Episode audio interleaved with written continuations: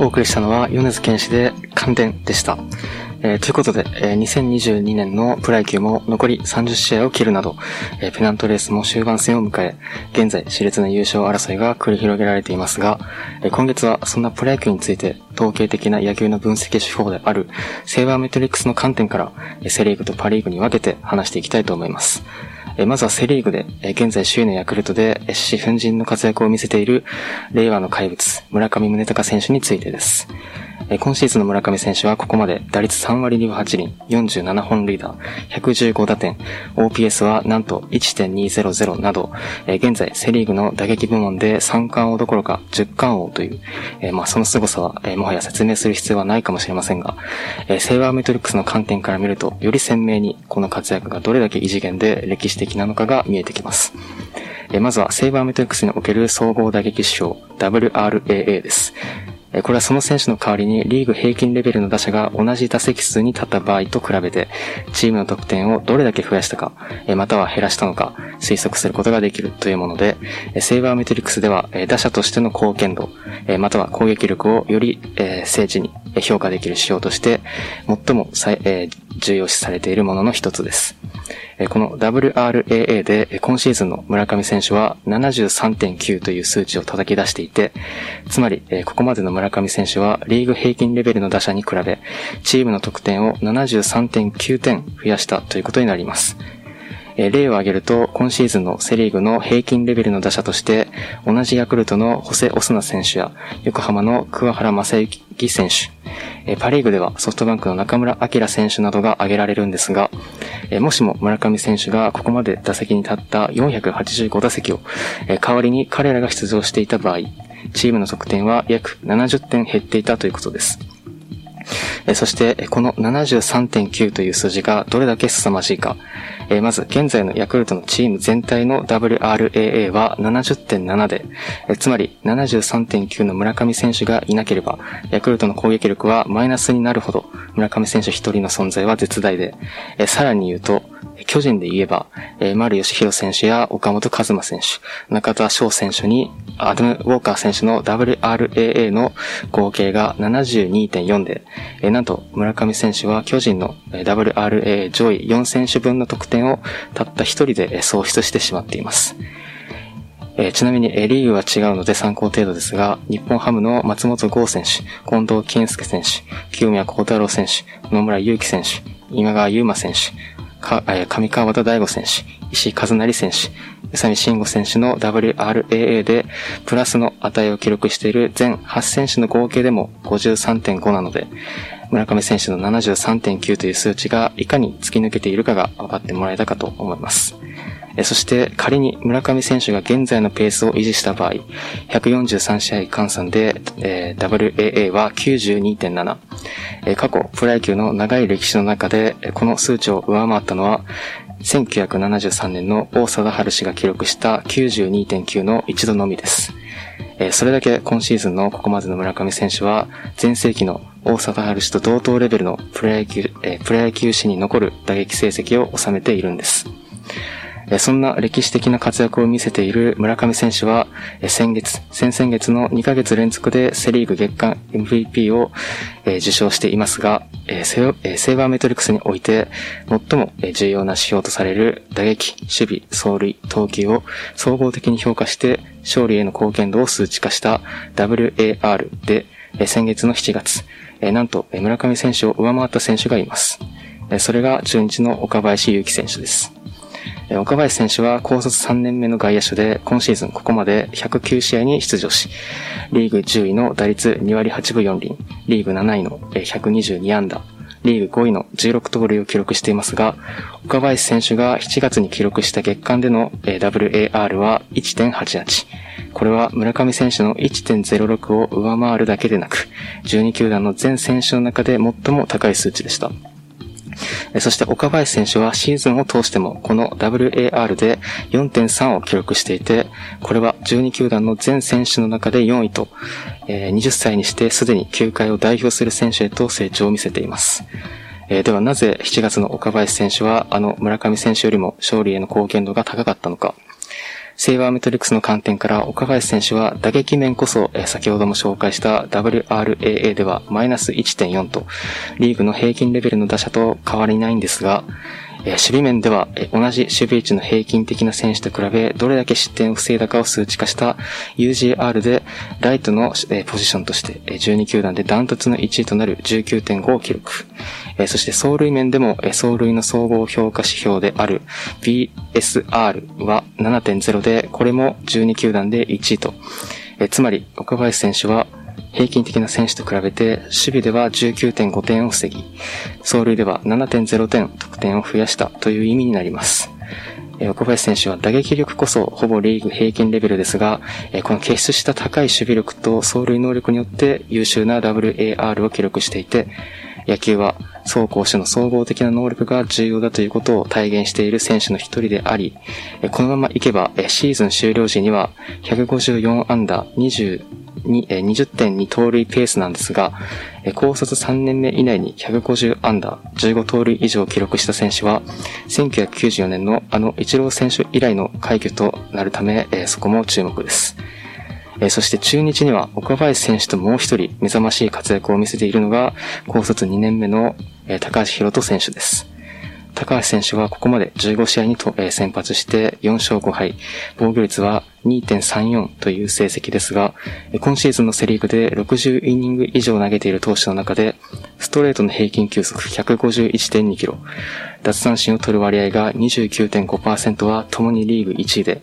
えー、特に、えー、決め球のフォークの空振り率は さんじゅうよんてんはちパーセント なんですが、えー、これは今シーズンじゅうにきゅうだんのすべての投手の、えー、うち、えー、ひゃっきゅういじょう投げられた球種では、えー、最も空振りを奪っている球種であり、えー、その威力はあのロッテの佐々木朗希選手の決め球であるフォークの さんじゅうさんてんぜろパーセント を上回るほどです。そして詳しくは、まあ、後ほど話すんですが、野手が関与しない与四死球、奪三振、被打球から投手のみの純粋な防御率を表す エックスエフアイピー という指標では にてんきゅうはち を記録していて、これはセリーグでろくじゅうイニング以上投げている投手の中ではあの阪神の青柳晃洋選手を上回りリーグトップと、高橋選手も高卒にねんめながら総合的な投手の指標の、指標の数々でリーグ屈指の成績を残すなど、すでに球界を代表する先発投手になりつつあります。現在中日はセリーグの最下位、得失点差はじゅうにきゅうだんワーストなる、ワーストとなるマイナスななじゅういちと苦戦を強いられていますが、その中で岡林選手や高橋選手が球界屈指の好成績をマークし、その他にも石川昂弥選手や根尾昂選手に津田龍空選手など、着実に若手選手の台頭も見え始めているので、長打力を含む得点力を改善できれば今後の中日には期待が持てると思います。えー、ということで、ここまではセリーグから首位と最下位の球団に焦点を当てて、注目のさんせんしゅについて話してきましたが、えー、続いてはパリーグ編に入る前にここでいっきょくかけたいと思います。えー、今シーズンのヤクルトで、えー、高卒さんねんめながら、えー、遊撃手のレギュラーに定着し、えー、ここまでの、えー、ユージェーアール は じゅうにてんなな と、あの西武の源田壮亮選手の じゅうにてんに を上回り、ショートとしてはじゅうにきゅうだんトップと、その高い守備力で首位、えー首位の原動力となっている長岡秀樹選手の登場曲です。 エグザイル で Heads over Tails。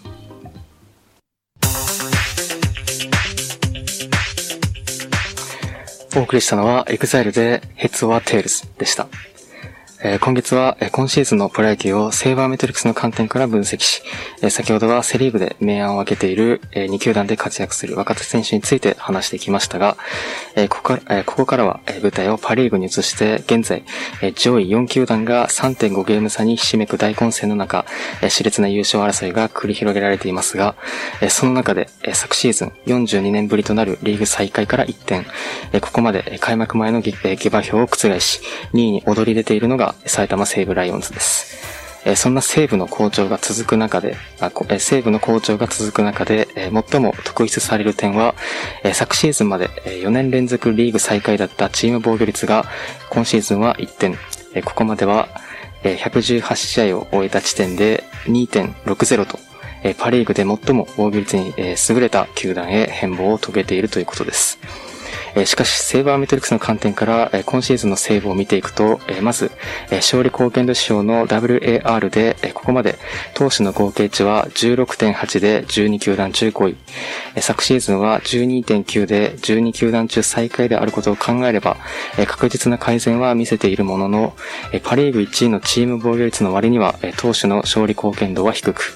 えー、また、えー、投手個人の能力を測るために有効とされる脱三振割合から四死球割合を引いた値は はちてんご で、にねん連続でじゅうに球団最下位と、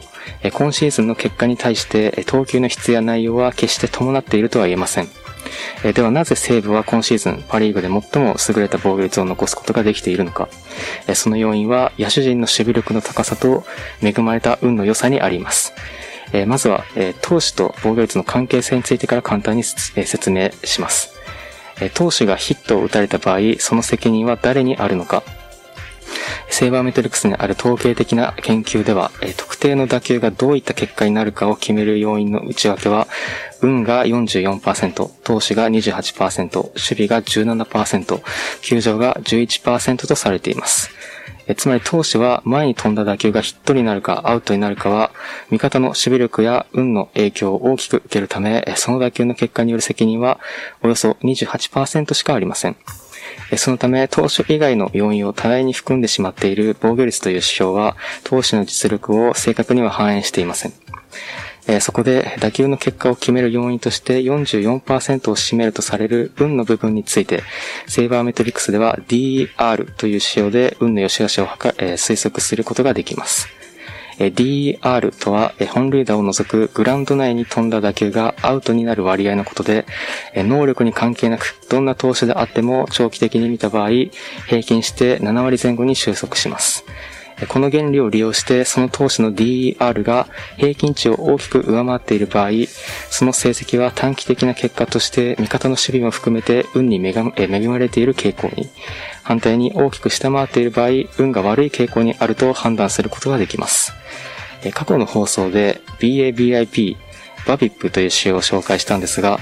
バビップはグラウンド内に飛んだ打球がヒットになるなった割合を表す指標。この ディーイーアール はアウトになった割合を表す指標で、バビップが打者視点なら ディーイーアール は投手や守備側の視点から見たものになります。今シーズンの西武はこの ディーイーアール がチーム全体で非常に高く、特に救援陣の ディーイーアール は昨日の時点でななわりにぶはちりんでじゅうに球団トップ。今シーズンの西武の苦心を支える投手の中でも、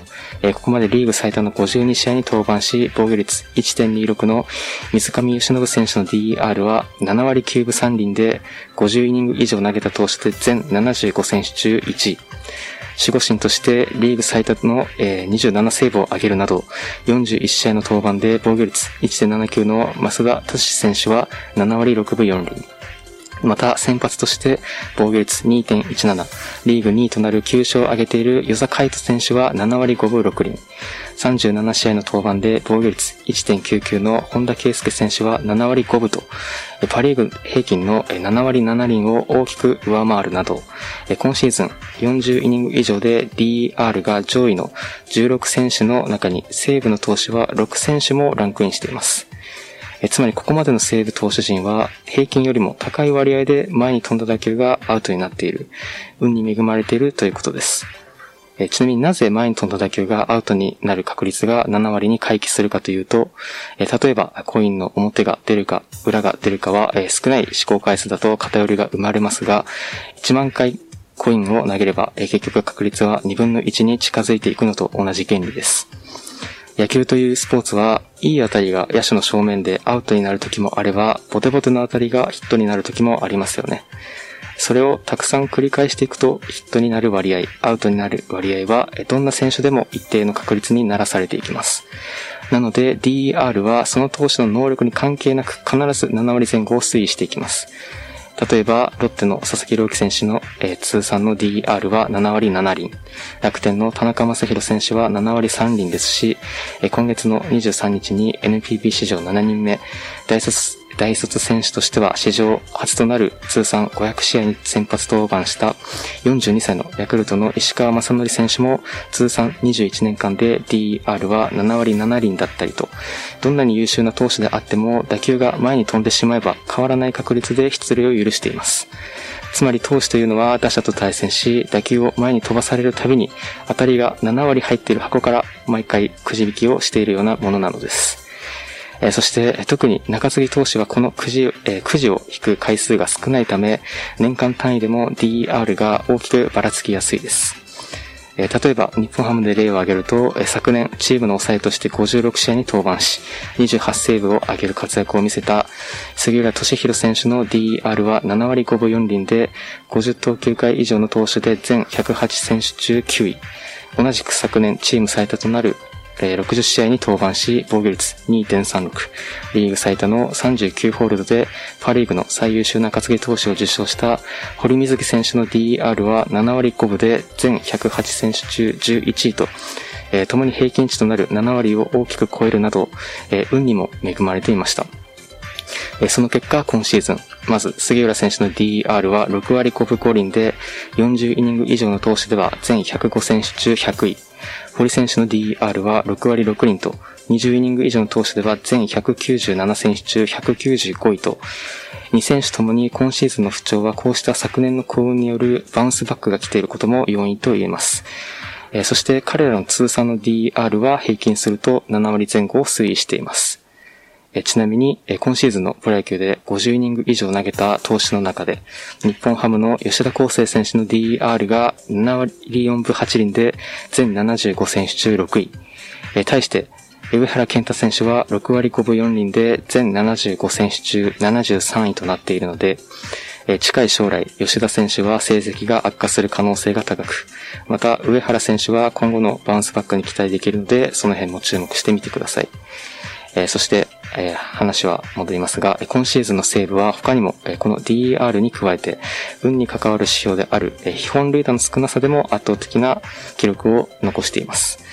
えー、先ほども話した通り、投手は打たれた打球の結果をコントロールすることができないと話しましたが、えー、これは、えー、被本塁打に関しても同様で、どんな投手でも打たれたフライのうち本塁打になった割合は回数を重ねると平均値に収束していきます。えー、つまりどんな投手でもフライ性の打球を打たれた場合、それが本塁打になるかどうかはコントロールできないことから、本塁打も運の影響が大きく関与しています。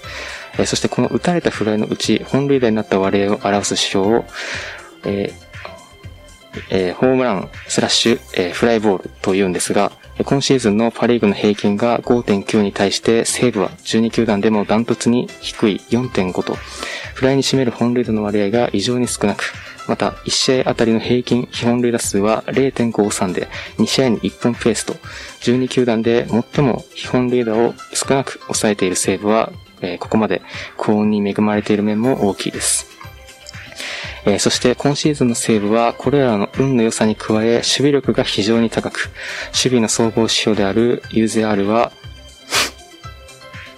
えー、守備で、えー、っとチーム全体で さんじゅうきゅうてんに と、えー、じゅうにきゅうだんで最も高い数値を記録していて、つまり西武はじゅうにきゅうだんの平均と比べて さんじゅうきゅうてんにてんを西武、えー、守備で失点を防いでいるということになります。えー、これが何を意味するかというと、えー、例えば、えー、西武の守備力が仮にリーグ平均だった場合、チーム防御率は にてんろくゼロ から にてんきゅうさん にまで上昇し、えー、他には現在パリーグさんいのオリックスは防御率は にてんなないち で西武に次ぐリーグにいでありながら、 ユーゼーアール がリーグ最下位のマイナス にじゅういちてんゼロ ですが、えー、もしも西武とオリックスの守備力が反対だったら、西武の防御率は にてんろくゼロ から さんてんいちいち にまで跳ね上がり、オリックスは にてんなないち から にてんにゼロ にまで下がるので、それだけ守備面の恩恵が非常に大きいことがわかると思います。逆にオリックスは守備面で大きな損失を作ってしまっているので、そこさえ改善できればさらに失点は減少しそうです。えー、ということで今シーズンの西武はここまで失策がななじゅうさん個とじゅうにきゅうだんちゅうじゅういちいですが、えー、特に源田壮亮選手と殿崎、えー、殿崎修太選手の二遊間を中心とした併殺の完成能力の高さは群を抜いていて、ミスの多さを補う以上の攻守の多さによってじゅうにきゅうだんでも屈指の守備力を発揮しています。えー、ということで最後にまとめると、今シーズンの西武の投手陣は昨年から確実に改善を見せているものの、えー、ここまでの結果は運の良さや守備力による恩恵が大きく、投球の質や内容で言えば投手力のチームというのは適切ではないというお話でした。そしてもう一つ、西武には運に関わる指標として出塁させた走者の、えーひえー、非生還率、生還させなかった、えー、割合を表す エルオービー パーセンテージという指標でもじゅうに球団で最も高い数値を記録していたんですが、この指標については シーエム の後詳しく話していきます。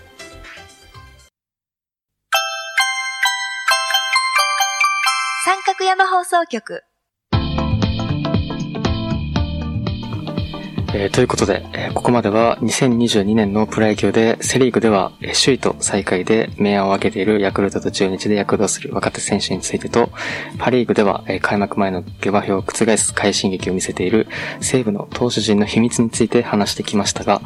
えー、その他の、えー、球団についても、えー、セイバーメトリックスの観点から面白い話題を厳選して時間が許す限り、えー、振り返っていこうと思います。まずはセリーグでろくがつにじゅういちにち時点ではリーグ最下位、しちがつにじゅうよっか時点ではヤクルトに最大 じゅうななてんご ゲーム差をつけられながら、今月にじゅういちにちに エヌピービー 史上よんじゅうにねんぶりさん球団目となる本